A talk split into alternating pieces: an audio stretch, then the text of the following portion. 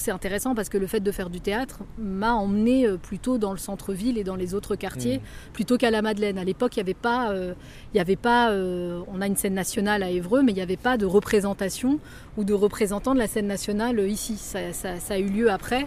Et moi, d'ailleurs, pour le bac, j'avais, j'ai écrit un dossier, euh, parce que j'ai fait un bac théâtre, et j'ai écrit un dossier où je questionnais, euh, mon, mon- mon sujet, c'était euh, le théâtre service public, point d'interrogation, parce que dans le cahier des charges de la scène nationale d'Évreux, normalement, ils sont censés proposer des spectacles à toute la population de la ville. Or, moi, je venais du quartier le plus important de la ville, et il n'y avait absolument rien qui était proposé. Donc, j'étais allée interviewer le directeur, et je lui avais dit, bah, en fait, vous faites pas votre boulot, quoi. Vous remplissez pas le cahier des charges. Vous avez un cahier des charges, vous recevez de l'argent public, et vous devez normalement proposer des choses dans le quartier d'où je viens, et où, bah, depuis que je suis enfant, j'ai jamais rien vu. Et le fait d'a- d'avoir eu envie, moi, de faire du théâtre, ça m'a à- à- à quitter le quartier.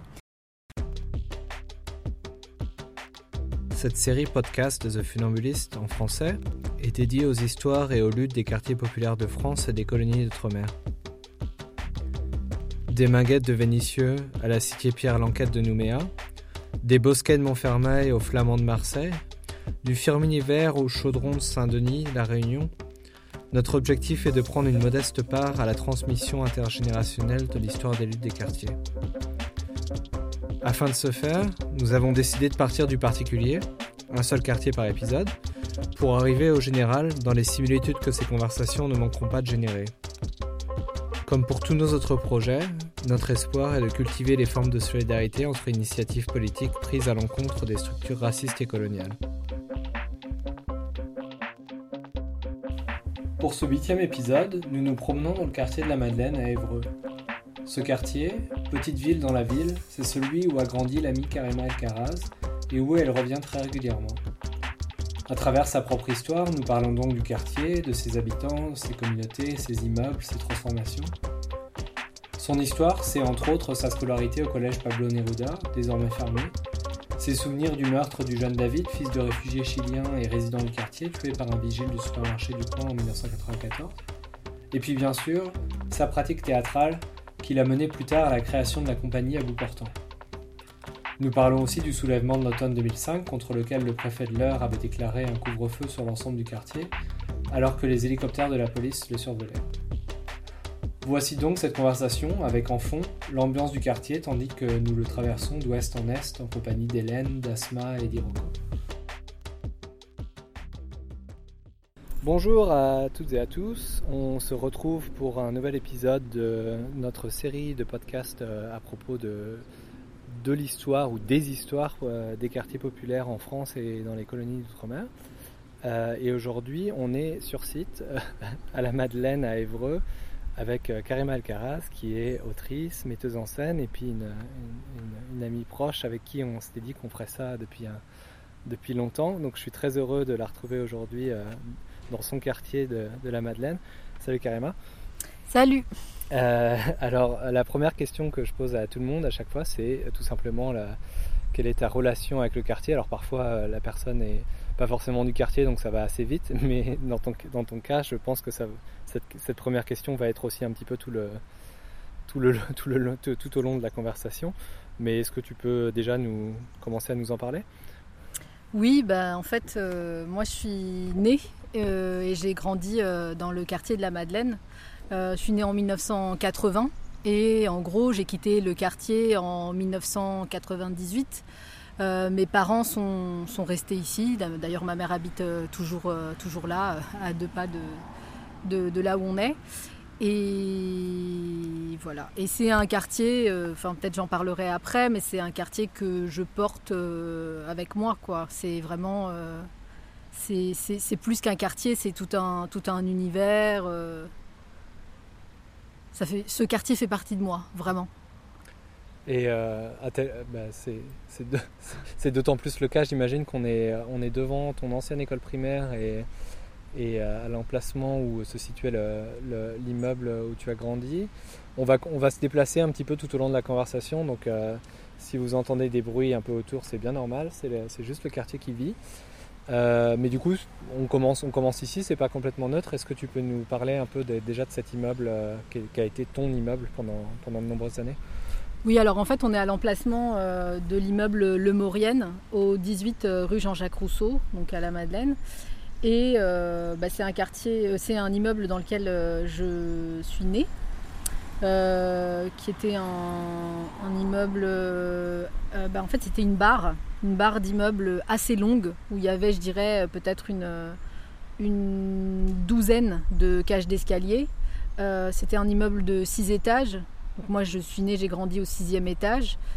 Et euh, c'était un un immeuble où il y avait euh, énormément, de, énormément de personnes et de communautés euh, différentes je sais pas, je rentre dans les détails. Oui, oui, euh, bah, par exemple, dans ma cage d'escalier, euh, il y avait euh, une, une, dame, une dame française blanche, une vieille dame, qui était d'ailleurs une dame, une dame sourde, qui habitait au rez-de-chaussée. En face de chez elle, il y avait une famille mauritanienne avec plusieurs femmes, plusieurs mamans. Au-dessus, il y avait une famille guinéenne. en face de, la, de chez la famille guinéenne, il y avait une famille portugaise. Au-dessus encore, il y avait une autre famille euh, française euh, euh, dont on avait un petit peu peur parce qu'il y avait le père qui était gendarme. donc souvent on nous disait de ne pas faire de bruit parce qu'il y avait le gendarme et tout ça, donc c'est intéressant aussi à noter. après il y avait au-dessus il y avait une famille sénégalaise qui est en fait la famille que moi j'ai toujours connue. C'est les voisins qui sont restés du début à la fin, donc la famille basse. Euh, dont le père travaillait aussi à, Renault avec mon père. Donc mon père, euh, mon père était ouvrier euh, donc chez Renault Flin. Renault Flin qui est à peu près à, je dirais, 40 minutes d'Evreux. Donc il y avait le, bah, le car d'ailleurs de, la navette en fait passait juste là. Hein. Donc là on est rue Jean-Jacques Rousseau et le car passait au niveau de, de la rue, de la rue Émile Zola d'ailleurs. C'était tous les ouvriers de Renault qui partaient ensemble tous les matins et revenaient ensemble le soir. Voilà, exactement. Ouais, ouais, ouais, ouais. Ils partaient tous. Donc il y avait tous les papas, euh, enfin tous les papas, la plupart des papas du quartier qui, qui, travaillaient, euh, qui travaillaient chez Renault. Et en face de chez nous, il y a, y a, eu pas mal, de, pas mal de changements.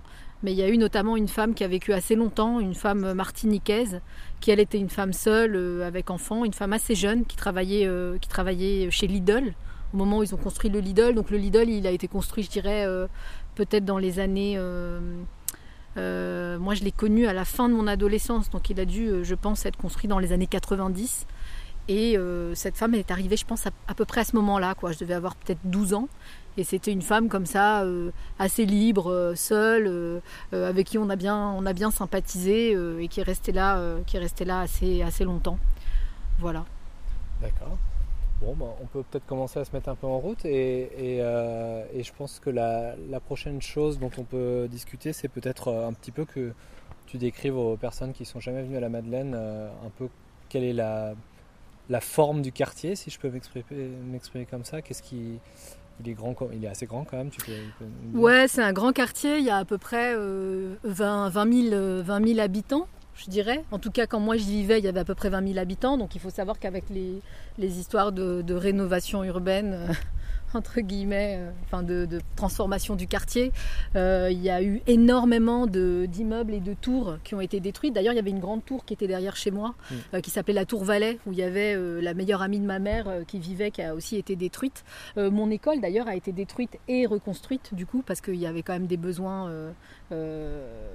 pour euh, scolariser les, enfants. Mais il y a énormément, énormément d'immeubles qui ont été détruits. Et là, en fait, euh, bah, au moment où je parle, on est face à une friche hmm. où il y avait pareil plusieurs immeubles. Et donc cette partie-là du quartier, euh, c'est la partie qu'on appelle, qu'on appelait, en tout cas Chicago. Je ne sais pas si c'est encore le cas, mais moi j'habitais du coup à la lisière entre, entre Chicago et le quartier, le quartier des écrivains, en fait. Ce quartier-là, donc le quartier, moi j'étais un peu entre les deux, la rue Jean-Jacques Rousseau. Donc c'est en réalité, nous on habitait plutôt dans les rues des, philosophes. Hein, qu'il y a Jean-Jacques Rousseau, il y a Voltaire, il y a mm. Diderot. Euh, mais en tout cas, avant, il y avait des immeubles en briques euh, rouges et qui était donc le quartier dit euh, Chicago où bah, dans les années justement 90, les drogues dures ont fait des, ravages. Quoi. Il y mm. avait énormément de problèmes de d'héroïne, beaucoup, de, beaucoup de jeunes qui étaient touchés. Et moi, ce qui m'a beaucoup marqué d'ailleurs, c'est un quartier où il y a la communauté marocaine est très, très assez majoritaire, on va dire, Mm. assez majoritaire, communauté marocaine et sénégalaise, mais il y avait aussi une communauté algérienne et notamment euh, des, des enfants de Harki.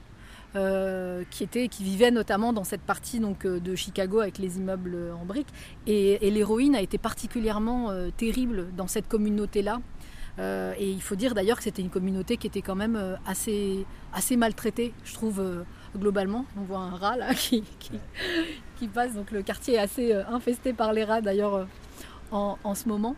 Et euh, ouais, voilà, je trouve ça intéressant aussi d'évoquer euh, cette communauté parce que mon père était très ami avec, euh, avec un, un papa harki qui s'appelle Monsieur Djedoui mais qui était très mal vu dans le quartier, quoi. Parce Mm. que, en gros, ben voilà, ils étaient, ils étaient, ils étaient considérés comme ayant pactisé avec, avec la France et ayant, enfin voilà, l'histoire qu'on qu'on- qu'on- connaît.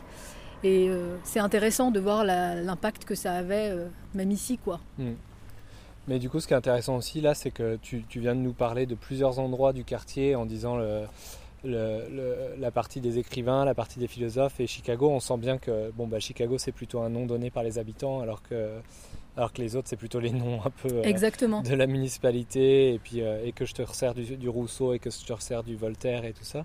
Est-ce qu'il y a d'autres euh, d'autres endroits qui sont plutôt des noms de, que les habitants ont, ont pu donner au quartier? Bah oui, il y a un quartier donc vers lequel on se dirige là, qui s'appelle le PSR. Donc ça s'appelle PSR, ça veut dire euh, prisonnier sans retour. Et c'est le quartier de la prison en fait, parce que donc la oui. particularité de la Madeleine, c'est qu'il y a une maison d'arrêt dans, dans le quartier, donc euh, à la lisière du quartier. Et en fait, elle est euh, en gros de l'autre côté. de l'autre côté, enfin au bout du quartier, là, là on est à une extrémité du quartier, donc près de, près de, la, de la nationale, je Mm. pense. Et, et en fait de l'autre côté, c'est-à-dire entre le, entre le quartier et le centre-ville, bah, il y a la prison, la maison d'arrêt d'Evreux. à l'ancienne un peu, hein, avec euh, ce grand mur de briques euh, euh, qui est, pas très, pas très, pas très haute, quoi. Donc, je, je, sais pas, on va, on va peut-être y arriver hein, au bout d'un moment, donc ce sera peut-être le, ce sera peut-être le moment pourra en parler, notamment de ce que ça veut dire d'avoir, d'avoir certaines personnes du quartier qui sont de l'autre côté du mur et puis euh, les échanges que ça peut, que ça peut éventuellement Ben, donner. Ouais, c'est intéressant parce que là, du coup, on arrive de- à mon collège, hein, donc Ouais. mon ancien collège, le collège Pablo Neruda, qui est, bah, qui est en passe d'être détruit, rasé, lui aussi. Donc on voit que la mousse, euh, en fait, a déjà un peu envahi les, les, les, les murs. hein. Il, est, il, est, il est juste, juste Ouais. après, là. Et, euh, et en fait, il y a quelques camarades, euh, anciens camarades de collège, bah, qui sont, euh, du coup, en prison. Alors peut-être pas en maison, en maison d'arrêt, peut-être pour des peines... pour certains malheureusement des peines plus longues. Mm. Mais, euh, mais oui, en fait, la prison fait complètement partie de la vie des habitants euh, du quartier. Quoi. On a tous des, des amis, des proches, des enfants, même de- d'amis très proches de ma mère qui sont, qui sont passés par, par la case euh, prison. C'est pas le cas dans ma, c'est pas le cas dans ma famille, euh, dans mes frères et sœurs, quoi. Mm. Mais euh, Et alors, donc ça, là, c'est la prison, et généralement, la prison, elle est, elle est jamais trop trop loin du commissariat. On va pas mal parler de, de la police et des gendarmes, normalement, euh, Ouais. un peu plus tard. mm. Mais euh, le commissariat, là, pour le coup, moi, j'ai pas, j'ai oublié de regarder où il était. Alors le commissariat, en fait, il est, bah, on va passer à côté, en fait. hein. il est, euh, il est au centre du quartier, Ah oui, hein, euh, oui, juste à côté ouais. de la place du marché. Ouais. Alors il se trouve que euh, ce commissariat, je pense, depuis a été euh, fermé. Désaffecté, euh. Ouais, mais, euh, mais tout, pendant toute mon enfance et mon adolescence, moi j'ai connu le commissariat là. euh, mon frère, euh, qui était du coup, qui a été animateur, éducateur, entraîneur de foot, etc. il allait très souvent, bah, la famille dont j'ai parlé, la famille du rez-de-chaussée, la famille mauritanienne. Le, papa voyageait souvent et du coup les mamans étaient seules avec les enfants et mon frère allait souvent parlementer au commissariat quand les jeunes se retrouvaient en, en garde à vue. Et du coup, c'est bah, le commissariat qu'on a connu, quoi, qui était au, au milieu, au milieu du quartier. Oui, qui fait partie de, qui fait partie d'un, d'un, d'un im- d'un immeuble du quartier pour une fois. hein. C'est pas, enfin, moi qui m'intéresse pas mal à l'architecture des commissariats, là pour le coup, c'est pas, un, c'est pas, une, c'est pas un petit bastion euh, à l'intérieur, c'est juste, euh, c'est juste un, comme si c'était un commerce, mais euh, c'est un. Exactement, ouais. ouais, ouais. Il est en rez-de-chaussée d'un immeuble qui est, ouais, qui est, euh, Et alors là, on aperçoit un petit peu ce qu'on pourra éventuellement mettre un peu en photo, mais cet immeuble quand même assez caractéristique du quartier, qui est un espèce de, serpent au, toit rouge qui, se qui est un peu au centre du quartier. Tu peux nous, tu peux nous en parler, nous le décrire? Bah, C'est un immeuble euh, qui a été euh, rénové euh, dans, les années, dans les années 90. D'ailleurs, c'est un des premiers immeubles hein, qui a été rénové. Donc, c'est un immeuble très, très ancien et qui fait, du coup, c'est une très très longue barre en fait, hein, qui, serpente comme, comme tu l'as dit. et qu'en dire Ma copine Fatima Berchman habitait dedans. Euh, c'est un immeuble ouais, qui donne sur un petit, sur un petit parc. Euh, bon, je sais pas ce que tu penses toi de la rénovation de, de cet immeuble avec ces, ces espèces de, de verrières ou de, je sais pas comment on appellerait ça, des loggias un peu cheap. Euh, bon. Ouais. et du coup, là, là, pour le coup, on est vraiment juste derrière ton collège, ton ancien collège. Ouais, voilà.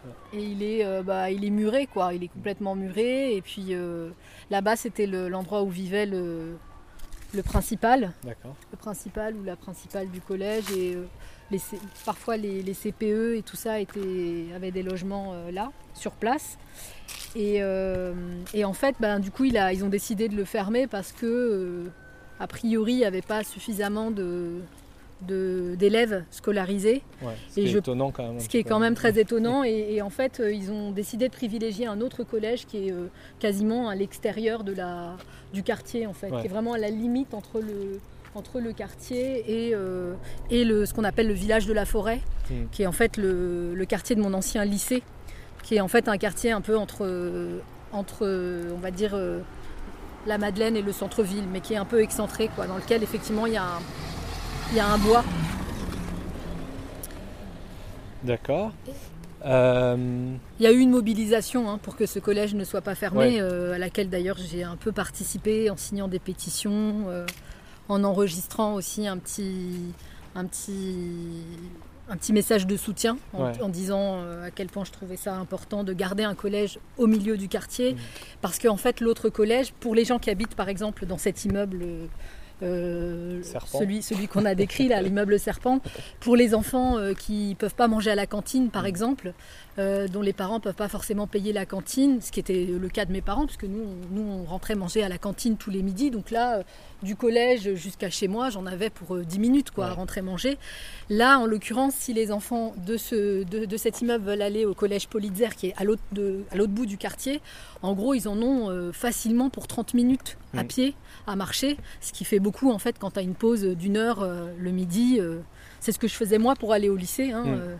Euh, et en règle générale, je mangeais en 5 minutes et je, et je repartais. quoi. Ou alors je, bah, j'emmenais des sandwichs que, je mangeais, que je mangeais le midi sur place quoi, pour éviter de, payer la cantine. Mm. Encore une fois, on parle vraiment d'un quartier de 20 000 habitants, donc c'est, c'est, c'est, c'est plus grand qu'énormément de villes en France. Hein. donc, euh, Exactement. Donc quand on dit qu'un collège est à, de l'autre bout, à l'autre bout du quartier, c'est à l'autre bout de la ville, euh, à l'échelle du quartier. Quoi. Voilà, exactement. C'est assez Pour garder le sens étendu. des, échelles. Euh, alors là, on commence à apercevoir l'arrière d'un supermarché qui a une histoire assez douloureuse dans le, dans le quartier avec ce qui s'est passé en mai 94 ici. Est-ce que tu peux nous en parler? Bah oui, en fait, euh, en, mai 94, donc il y a eu le, la mort euh, d'un jeune du quartier qui, s'appelait euh, David Nilo, qui était d'une famille chilienne. Une famille chilienne qui était assez connue en fait hein, dans le quartier. C'était vraiment des gens qui étaient assez engagés dans, les, différentes associations, à la maison de quartier. C'était des réfugiés politiques, donc ils avaient un profil un peu différent de nos parents qui étaient plutôt des immigrés économiques. Et donc leur fils euh, David, qui avait je pense 20, ans à l'époque, euh, s'est fait en fait euh, arrêter par un vigile en fait. Donc il était en train de, en gros, d'essayer du parfum. Enfin c'était c'était pas c'était pas très clair et ce vigile d'ailleurs était était un, gars assez connu dans le quartier pour être pour être assez assez violent et agressif à l'égard des jeunes Et du coup, euh, il l'a soupçonné d'avoir volé euh, du parfum et il l'a emmené dans son, dans son bureau. Il l'a il il tapé, lui et, son, lui et son pote. Je crois qu'ils étaient deux. Euh, ou peut-être qu'il a emmené que David dans le, dans le bureau. David est rentré chez lui, il avait très mal à la tête, il se sentait pas bien, il a vomi. Et puis en fait, il est plus ou moins tombé dans une forme de, de coma. Ils l'ont emmené à l'hôpital et il est décédé en fait le lendemain d'un traumatisme crânien suite au coup qu'il avait reçu donné par ce vigile. Alors il y a un truc intéressant en, me, en me, en posant la question, et notamment d'ailleurs en lisant aussi euh, Mathieu Rigouste, je me suis rendu compte que les vigiles, en fait, il y a eu un moment où ils ont été armés. Hmm. Je ne sais pas si tu, tu, connais cette histoire. Euh, il y a eu un moment où on a, on a autorisé en fait euh, les, vigiles à porter des, armes, des armes à feu. Ça te dit quelque chose? Non, ça me dit rien, mais j'imagine bien qu'effectivement Mathieu est, la bonne personne à lire pour bah, en savoir plus. Parce que dans mon souvenir, en fait, euh, euh, David avait été tué. En fait, il avait, il avait, il s'était fait tirer dessus par le vigile. Et en fait, en relisant, en relisant euh, un peu la, presse de l'époque, je me suis rendu compte que non, effectivement, il était mort euh, d'un traumatisme crânien. Et donc, suite à ça, il y a beaucoup de jeunes qui se sont euh, mobilisés, une centaine de jeunes qui se sont mobilisés et qui sont, bah, qui sont du coup allés, allés devant l'intermarché, qui ont, bah, il y a eu du coup des scènes d'incendie. De, pillage, parce que c'est vrai que c'était quand même aussi, aussi ça, hein, le fait de, faire en sorte que, que, bah, que la mort de, David soit, soit vengée d'une manière ou d'une autre. Et c'est vrai que l'image de, ce, de cet intermarché euh, en flammes, ça nous a toutes, euh, ça nous a toutes euh, marquées, toutes et tous marquées. Et il y, a eu ce, supermarché qui a, été, qui a brûlé. Il y a un autre petit supermarché qui s'appelait Shopee à l'époque et qui a aussi été brûlé en fait. Hein. Ils ont brûlé en fait à peu près tous les commerces qu'il y avait sur la, sur la dalle. Et, et suite à ça, donc il y a eu une intervention. Euh, il y a eu une intervention, euh, je ne sais plus, il y a eu le maire de l'époque, donc qui était Roland Plaisance, un maire communiste. Il y a eu, euh, donc à l'époque c'était Jacques Gaillot, qui était évêque d'Evreux, qui intervenait aussi pas mal dans le quartier, qu'on voyait souvent dans le quartier, et qui du coup, qui en fait avaient, ont participé eux à une marche blanche suite à ça. Et bon, voilà. Qu'est-ce que je peux en dire d'autre euh, Je sais pas si toi tu. Bah, bah, C'est-à-dire ce que tu es en train de nous, de nous parler, c'est aussi euh, des formes de des formes de révolte. Euh, on y reviendra autour du, petit chapitre que j'aimerais faire autour de 2005. Ouais. Mais, mais peut-être que déjà tu peux nous parler des, des choses du, militantisme euh, du quartier, euh, s'il y a eu des organisations, euh, si c'était bien connu, ou enfin je sais pas. Bah, disons qu'il y a eu, ouais, il y a eu pas mal de pas mal d'associations qui étaient plutôt des associations liées aux, luttes de l'immigration. Donc bah, l'association des, des, Marocains, l'association des, des Algériens, parce que les Algériens avaient beau être minoritaires, ils étaient quand même euh, très impliqués dans le tissu associatif.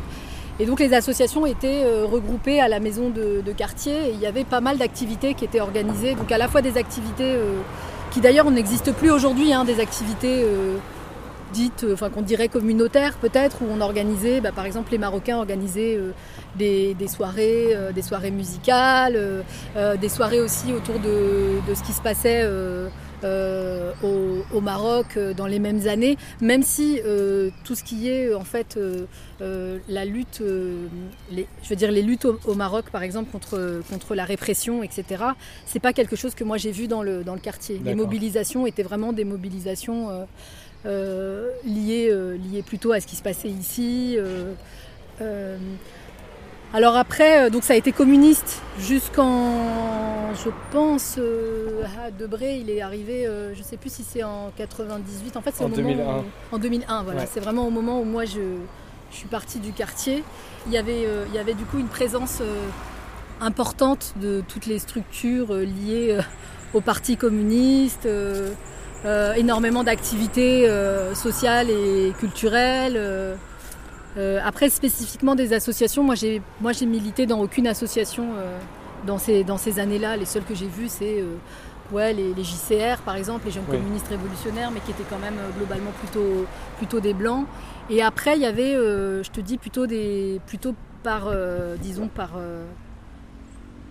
par origine. Quoi. Il y avait une communauté zaïroise aussi ici qui se, qui se réunissait pas mal. Euh, euh, et puis après, il y avait des fêtes comme la fête de la fraternité, qui étaient plutôt des fêtes bah, liées au Parti communiste, où euh, toutes les communautés du quartier se retrouvaient, bah, là sous la halle du marché qu'on voit, qu'on voit d'ici, où le marché a lieu le vendredi et le dimanche.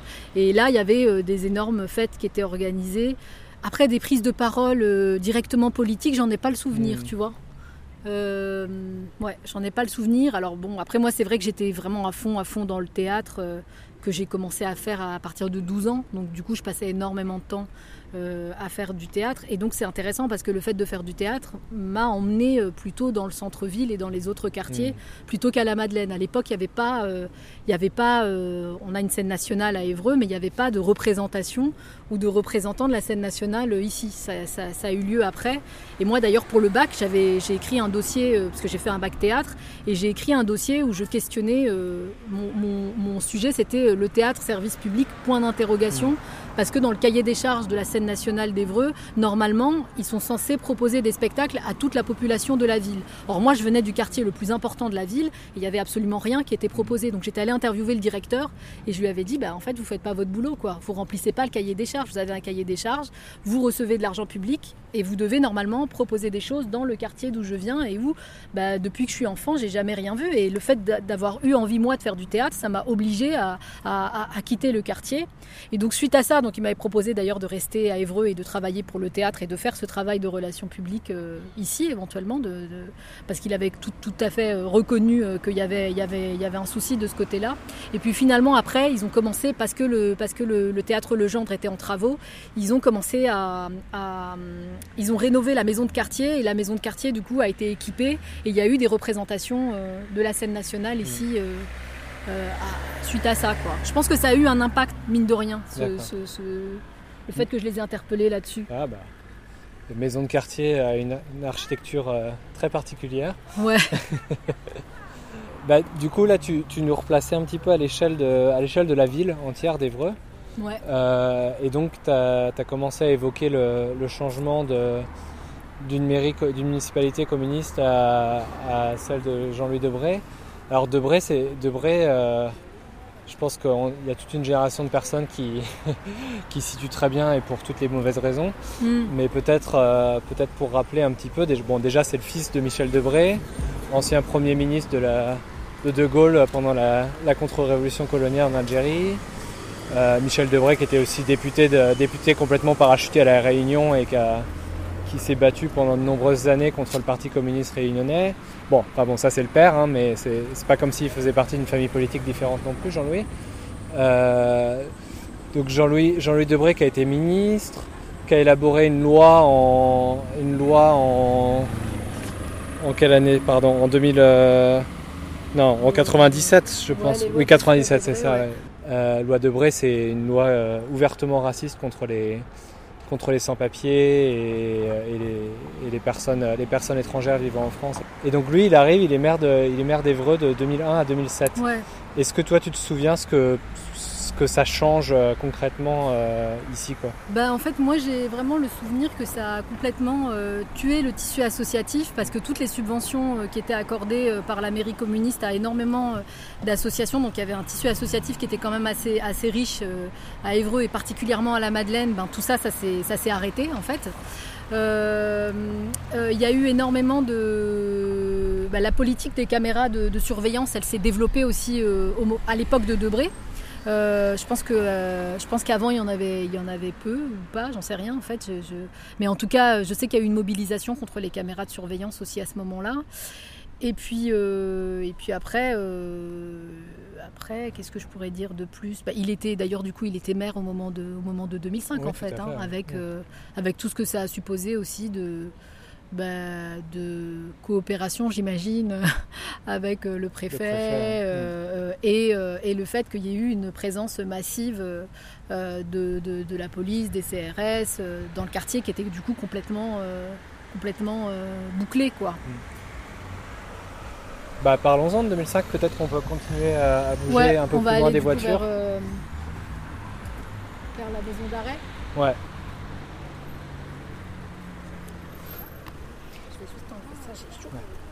Euh, bah, du coup, 2005, parlons-en. En fait, c'est peut-être pas forcément connu, mais de, euh, la Madeleine, c'est le seul quartier en France au moment des révoltes de 2005 à avoir euh, été l'espace le, d'un couvre-feu, non pas juste pour les personnes mineures, mais pour tout le monde en fait.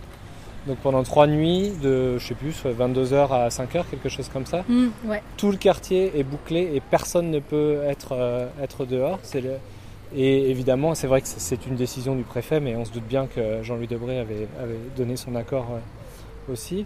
On est au moment de l'état d'urgence de, 2005 qui, a la particularité d'être incroyablement euh, ciblé. C'est-à-dire, normalement, l'état d'urgence, ça, porte sur des territoires, euh, des territoires entiers, que ce soit toute l'Algérie ou, ou, toute la France, ou, même dans le plus récent, toute la France plus la Martinique, la Guadeloupe, la Guyane, la Réunion, euh, Mayotte.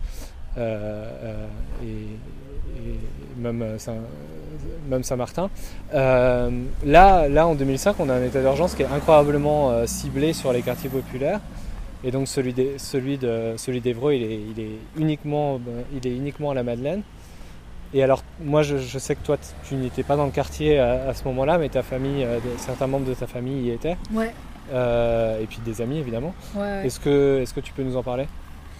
Bah oui oui euh, bah, en fait le quartier était complètement euh, complètement bouclé donc avec des avec des checkpoints à différents points d'entrée du quartier. Ce qui fait que du coup les, gens qui avaient de la famille des amis des connaissances qui étaient à l'extérieur du quartier donc ces, ces personnes là étaient contrôlées quand elles voulaient du coup entrer dans le quartier en fait en gros si tu n'habitais pas dans le quartier tu pouvais plus du tout tu pouvais plus du tout y entrer euh, ma petite sœur à cette époque-là était lycéenne et donc elle participait, euh, elle participait notamment à un ciné-club où elle allait le mardi soir et euh, elle a le souvenir de s'être fait contrôler avec son prof pendant de, longs, de longs moments où en gros ils étaient obligés de prouver le fait qu'elle habitait dans le quartier, que lui la raccompagnait pourquoi en gros elle n'était pas, pas dans le quartier avant 22h parce qu'elle était censée du coup euh, être, euh, être rentrée chez elle. Euh, et donc elle se souvient d'une forme de, harcèlement qui, qui, du coup avait lieu, avait lieu visiblement pour, beaucoup de gens, pour beaucoup de gens du quartier. Quoi. Et ma mère que j'ai eu au téléphone à l'époque, parce que moi en plus j'étais pas en France, je, faisais des études en Allemagne à ce moment-là, elle était complètement paniquée par le fait qu'il bah, y avait du coup des CRS en bas de chez elle. En gros, donc à cette époque-là, mes parents habitaient au PSR, hein, donc le quartier euh, de la prison.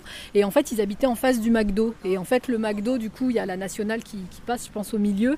Et du coup, euh, il y avait un, rond-point avec euh, donc des camions de CRS qui étaient postés là et qui faisaient du coup, qui, qui, ou pas les gens à passer. Et c'est vrai que ma mère m'a raconté un peu ces histoires-là. Il y avait aussi des histoires de, de, projecteurs ou d'hélicoptères euh, voilà, qui tournaient. Donc ça, je sais que ça la, ça la, ça la terrorisait pas mal.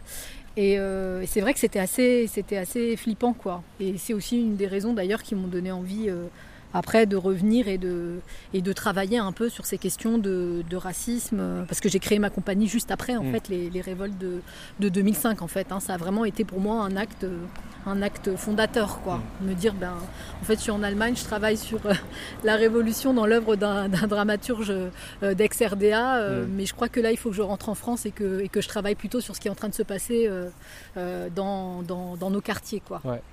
Bah, Parlons-en de la compagnie à bout portant, euh, euh, parce que justement je trouve ça bien de faire un peu des, des ponts à la fois d'entre, euh, comme tu dis, ce quartier fait partie de toi, toi tu fais partie de ce quartier, et donc je, trouve mm. ça, je trouve ça intéressant de, aussi de, de montrer comment ton travail, même s'il n'est pas forcément toujours basé à Évreux, même si euh, en, l'occurrence aujourd'hui tu fais une lecture euh, tout à l'heure au théâtre d'Évreux. Mm. Euh, du coup, je pense que ça concerne encore le quartier si on parle un petit peu de, des projets que tu as pu créer justement à partir de, ouais. ça. Bah justement, en, du coup, en, en rentrant, en rentrant en 2005, enfin, je suis rentrée en, en, 2006.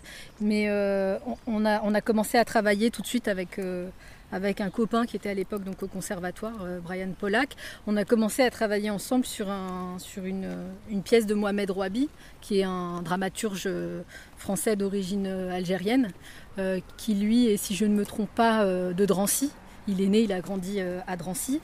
et donc en fait, il avait, il avait collecté les cinq derniers discours de, Malcolm X qu'il avait du coup euh, euh, entrecoupé, on va dire, de textes euh, écrits par des, par des détenus dans le cadre d'un atelier d'écriture.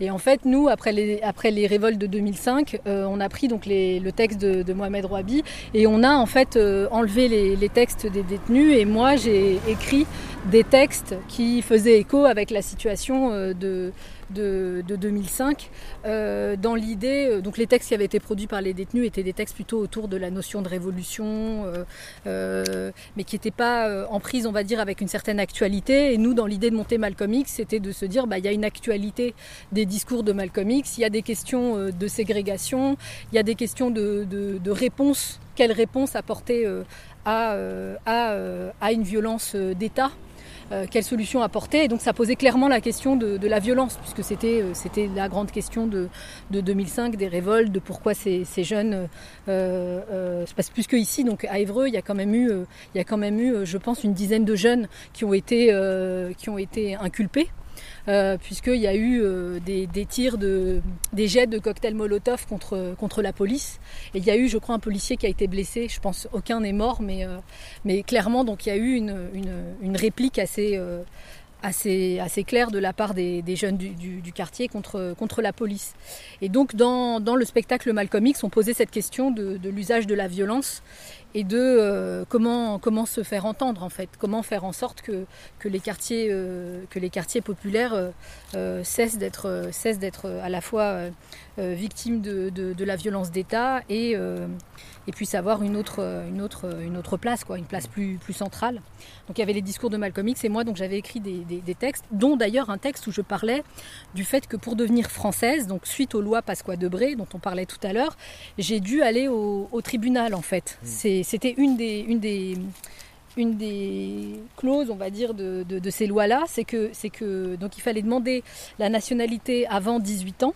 On, rappelle que tu es né en France, hein, juste pour. Oui, voilà, je suis né en France, exactement. Je suis né en France de parents marocains, euh, donc avec des cartes de séjour, et moi, euh, et moi, j'ai donc dû demander euh, la nationalité française et donc aller au tribunal pour, euh, pour euh, déposer mon dossier, rencontrer quelqu'un, avoir un rendez-vous mm. au tribunal, ce qui est quand même vraiment problématique quand tu penses que la, la, symbolique est quand même, est quand même chaude. quoi. Et ça m'a vachement marqué d'ailleurs, hein, parce que j'avais 16 ans à l'époque et du coup j'ai dû aller au tribunal pour demander la nationalité française alors que j'étais née en France et qu'on nous rabâchait depuis euh, la naissance euh, bah, qu'en France c'est le droit du sol. Euh, en plus moi je suis germaniste, mmh. donc il y avait vachement cette manière d'opposer la France et l'Allemagne, de dire ah bah en France c'est le droit du sol, en Allemagne c'est le droit du sang. C'est pour ça que les Turcs sont dans la merde en Allemagne. Et en fait c'est c'est absolument, c'est absolument faux. Ouais, on va, on va couper par là en fait pour aller vers, ah vers la maison d'arrêt. Euh, d'accord, donc, euh, donc ça c'était du coup ça c'était un petit peu plus tôt. Ouais, et après, euh, si je continue sur, sur, sur à bout portant, il y avait vraiment cette idée quand on a créé la compagnie avec Brian, qui lui, que j'ai rencontré au lycée, donc à Évreux, en, classe théâtre, et qui lui vient vraiment d'une famille blanche, plutôt plutôt petit bourgeoise euh, euh, et qui se posait beaucoup de, questions sur le, racisme à la fois au sein de sa propre famille et, dans la société française en général.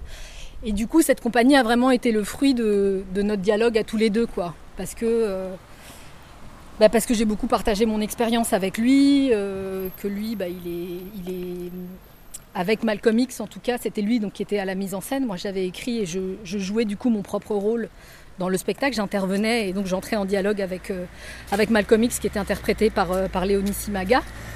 Et, euh, Sacré rôle. Sacré rôle, ouais, et sacrée comédienne aussi. Hein. Elle, était, elle était vraiment géniale dans Malcolm X. Elle était super. et donc suite à ça, en fait, on a eu envie après de travailler plus sur la question de la France-Afrique et sur les liens, du coup, parce qu'on s'est dit c'est intéressant de, d'être passé par par, par la question des, des, banlieues françaises. Mais on s'est dit, si on tire un peu les fils, en fait, c'est hyper intéressant d'aller, d'aller voir un peu comment se sont passées les indépendances et tous les liens qui subsistent entre la France et ses anciennes colonies, mmh. donc les liens militaro-financiers, euh, euh, les liens économiques, mm. bien sûr, à travers euh, l'aide publique au développement, qu'on questionnait dans ce spectacle qui était un peu une espèce de, grosse de grosse farce. Hein. C'était un peu mm. du grand guignol avec beaucoup d'humour assez, assez acerbe, on va dire. oui, puis on citait, on citait les, tu citais les lois Pasqua et Debray, Pasqua, euh, Pasqua Focard et compagnie. Euh, la France-Afrique, c'est vraiment la mafia gouvernementale française. Euh, Exactement.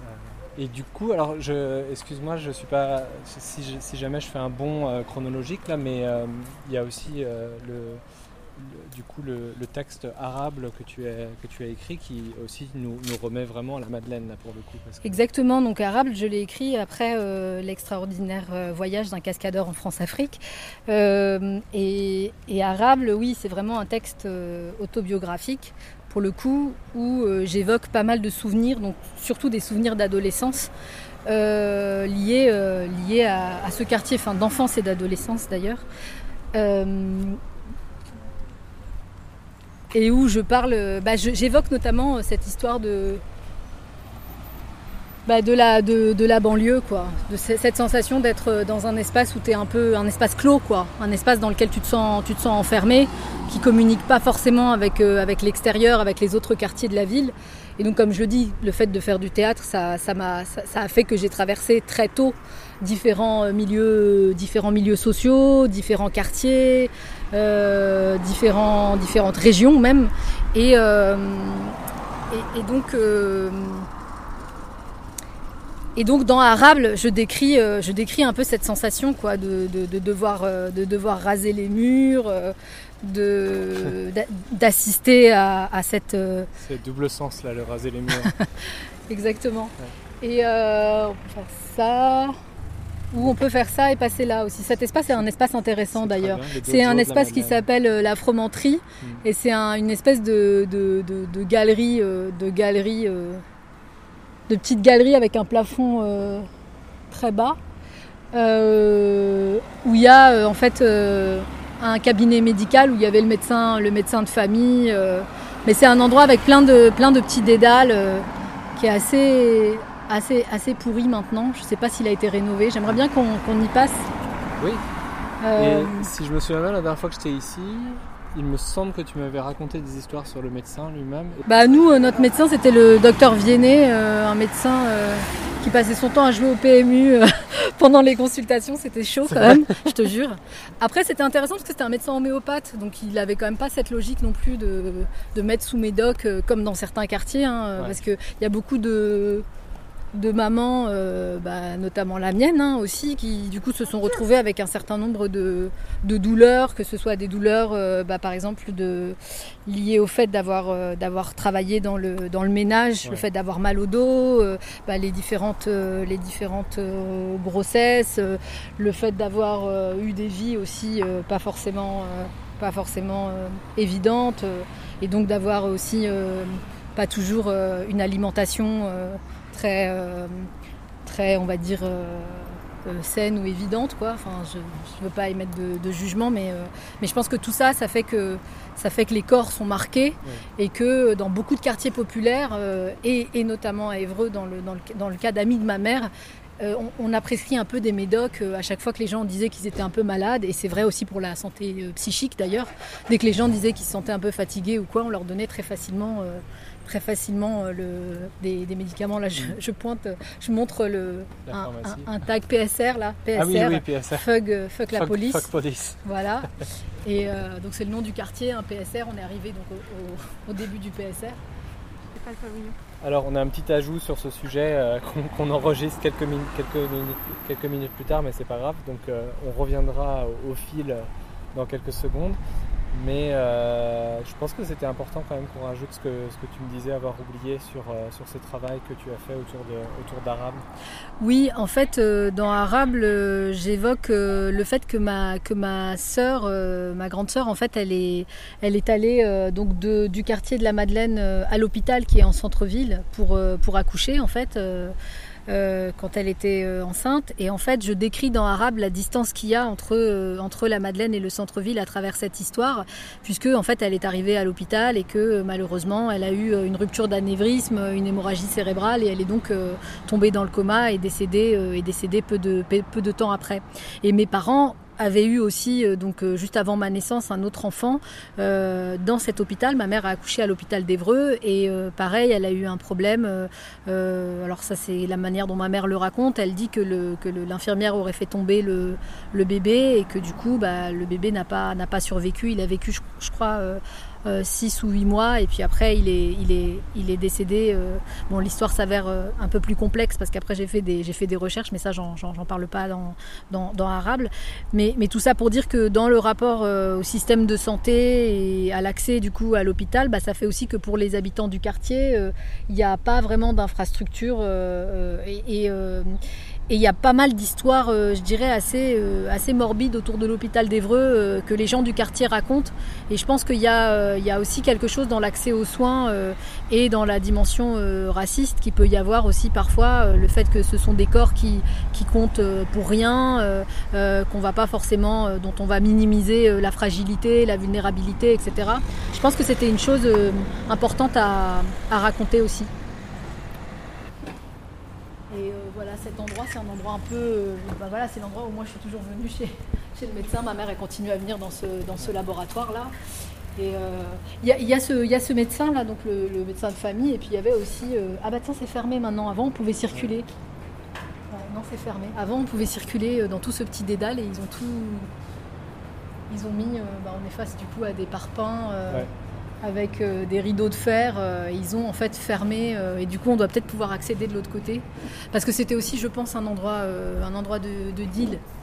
Et du coup, je pense qu'ils ont un peu restructuré le truc, mais on voit écrit PSR partout. Quoi. Hein. Les gens sont assez. l'espace, comme d'habitude, mettre des murs. exactement, ils ont mis des murs et donc on est obligé de faire le tour, mais on peut aussi faire le tour par là si on veut aller vers la maison d'arrêt.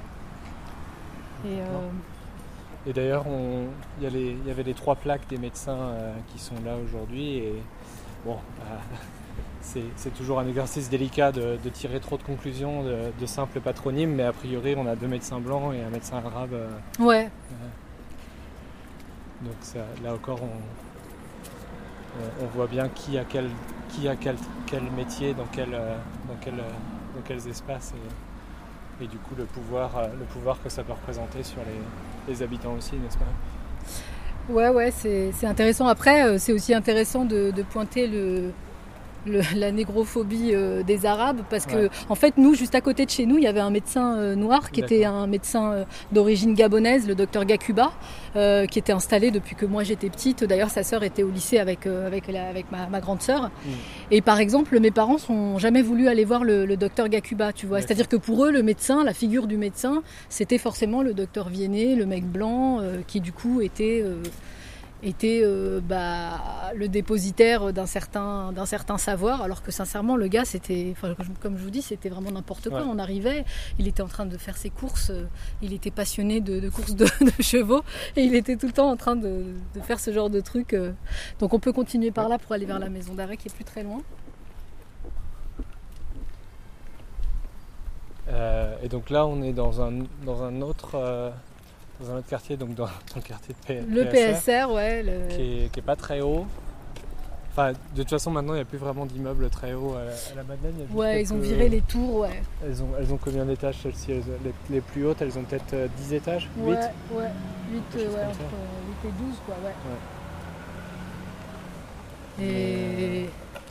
Et est-ce que tu penses que. Alors, je sais qu'à Chicago, justement, là, on, la dernière fois que j'étais là, c'était en construction et maintenant ça a l'air d'être habité. Il y avait des petites, euh, des, petites maisons individuelles et tout ça. Est-ce que tu sens que, toi qui viens quand même ici très régulièrement, est-ce que tu sens qu'il y, a quelque chose qui peut s'apparenter de la gentrification dans le quartier ou est-ce que bah ça c'est intéressant parce que parce qu'il y a eu justement des, pétitions au moment où ils détruisaient toutes les tous les tous les tours et les immeubles dont mon immeuble mm. de gens qui, qui disaient ben en fait on va pas en gros on va juste reloger euh, reloger les pauvres euh, plus loin et euh, et il n'y a rien qui va être il a rien qui va être construit pour les gens du quartier etc. Euh, et donc il y avait cette idée euh, de la part de la mairie de, défendre une forme de mixité sociale. Mm. Moi je n'observe pas du tout ça en fait. Hein. Mm. Le quartier vraiment euh, reste, reste habité globalement par, par des gens pauvres, précaires. Il y a toujours eu aussi des, des, personnes des personnes, disons, qui, qui, étaient arrivées en France depuis peu de temps. Donc à l'époque où moi j'étais J'étais, on va dire, euh, ado, euh, ado, jeune adulte. Il y avait beaucoup, beaucoup euh, la communauté tchétchène, par exemple, qui a été accueillie dans le quartier. qui a été d'ailleurs assez bien, assez bien accueillie, notamment par les gens de la mosquée et tout ça, qui, qui du coup ont pas mal, ont pas mal aidé. Mais nous, il y avait, il y avait une ou deux familles tchétchènes dans notre, dans notre immeuble, bah, ici au PSR, hein, quand on a, on a vécu pas très loin, pas très loin de là. Et, et je sais que, que maintenant, euh, il euh, y, a des personnes euh, soudanaises, des personnes syriennes, donc des, demandeuses et demandeurs d'asile et des personnes réfugiées qui vivent, qui vivent aussi à la Madeleine. Il y a eu aussi, bah, d'ailleurs, je pense que la communauté congolaise aussi, qui est, et, zaïroise, qui est arrivée aussi, je pense, bah, dans les années, je dirais 90, fin des années 90 euh, était aussi, euh, était aussi euh, lié à, à, cette manière de, loger ces, ces, ces, nouvelles communautés qui arrivent systématiquement à la Madeleine et pas dans les autres quartiers de, de la ville. Quoi. Donc moi, j'observe pas de, de, gentrification dans ce quartier et, et ouais. D'accord. Donc dans ces petites maisons individuelles qui sont quand même, je pense, très, très cheap et assez, assez, assez, assez, assez laide, quoi. Et, mm.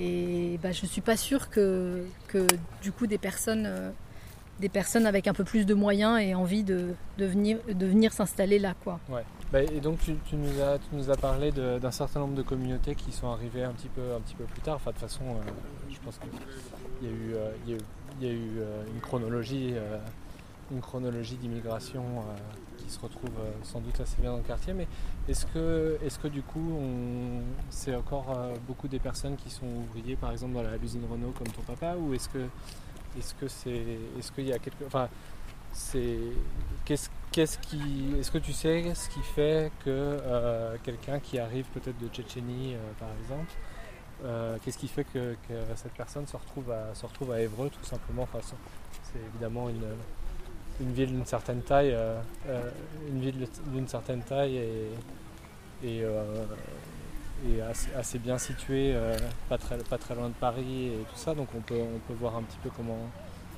comment ça peut se passer. Mais est-ce que tu sais s'il y a des raisons particulières qui font qu'un certain nombre de personnes arrivent à un moment à Évreux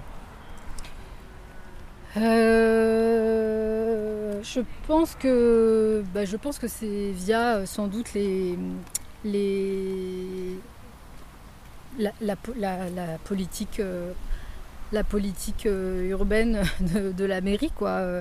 Je pense que ces, ces, ces, personnes doivent passer par des associations comme France Terre d'Asile ou d'autres et que euh, sans doute que l'hébergement, dans un premier temps, peut-être en, en CADA ou autre, fait que après elles sont euh, dans le prolongement, elles sont, euh, on leur propose un, logement, un logement social et que les logements sociaux sont massivement euh, dans le dans le quartier de la Madeleine. Alors il y a un autre quartier avec des logements sociaux qui s'appelle Nétreville, mais qui étrangement est un quartier beaucoup moins moins mixte, on va dire du point de vue du point de vue de, de l'origine des gens. C'est beaucoup de personnes blanches. Blanches, françaises, en galère, euh, euh, qui, se retrouvent dans ce quartier-là. Donc il y a quand même une volonté de la part de la ville mm. de ne pas mélanger et de faire en sorte que, euh, en gros, les personnes racisées se retrouvent plutôt à la Madeleine et les personnes blanches en galère se retrouvent plutôt, plutôt à, à, à Nétreville, euh, sachant que par exemple il y a pas mal de personnes aussi d'Europe de l'Est qui se retrouvent aussi, euh, qui se retrouvent aussi euh, là-bas, donc des personnes polonaises, euh, donc aussi une forme d'immigration économique comme on- mes parents ont pu la connaître dans les années on va dire euh, 70-80. Mais, mais, mais voilà, je pense qu'il y a une vraie politique, il y a une vraie politique derrière de la part de, de la part de la, de la mairie, euh, des services sociaux aussi, j'imagine. Mm.